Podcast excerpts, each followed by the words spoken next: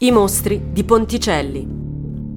È il 3 luglio del 1983, quando nell'immaginario degli abitanti di Napoli nasce il mostro di Ponticelli. Per tutti si tratta di un pazzo sadico che rapisce e violenta bambine, per poi ucciderle e bruciarne i corpi. Questa figura nasce a seguito del ritrovamento, sotto il ponte di Viargine, di Nunzia e Barbara, bambine di rispettivamente 10 e 7 anni, le due giovani erano uscite di casa il giorno prima, dicendo ai genitori di avere un appuntamento, ma non erano mai rientrate a casa. Vennero infatti trovate cadavere. I loro corpi carbonizzati presentavano ferite di armi da taglio e segni di abusi sessuali. Grazie ad alcune testimonianze, gli inquirenti riuscirono a individuare una pista che confutò però l'ipotesi di un mostro. A riservare quella terribile fine alle due bambine erano infatti ben tre uomini, fino ad allora incensurati e all'apparenza tutt'altro che insani di mente. I loro nomi erano Ciro Imperante, Giuseppe La Rocca e Luigi Schiavo, ragazzi di 18 e 20 anni, tutti appartenenti a famiglie normali.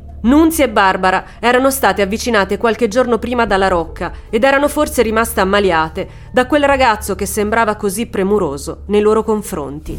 Quel pomeriggio di luglio presero poi con lui un appuntamento per fare merenda. Le giovani avevano infatti portato con sé cibo e bevande da consumare insieme. Quella merenda si trasformò però in un incubo, quando la Rocca si presentò in compagnia dei suoi due amici e decise di portare le bambine in un'isolata zona di campagna per mettere in atto il suo barbaro piano. Una volta arrivati nel luogo, lontano da occhi indiscreti, i tre si trasformarono in veri e propri mostri. Barbara e Nunzia, tra grida e pianto, diventarono oggetto di abusi e fu quando la Rocca vide le emorragie provocate e si rese conto delle conseguenze dei suoi gesti che si accanì contro le giovani, uccidendole con alcuni oggetti acuminati. Nel tentativo di occultare quell'atroce gesto, gli diede infine fuoco con l'aiuto dei due compagni. I tre imputati, che gridarono sempre la loro innocenza, vennero condannati all'ergastolo nonostante il processo si fosse svolto su basi puramente indiziarie e senza alcuna prova. Gli assassini avrebbero infatti ripulito con cura i propri vestiti dal sangue delle vittime, per cancellare così tutte le prove scientifiche della loro colpevolezza.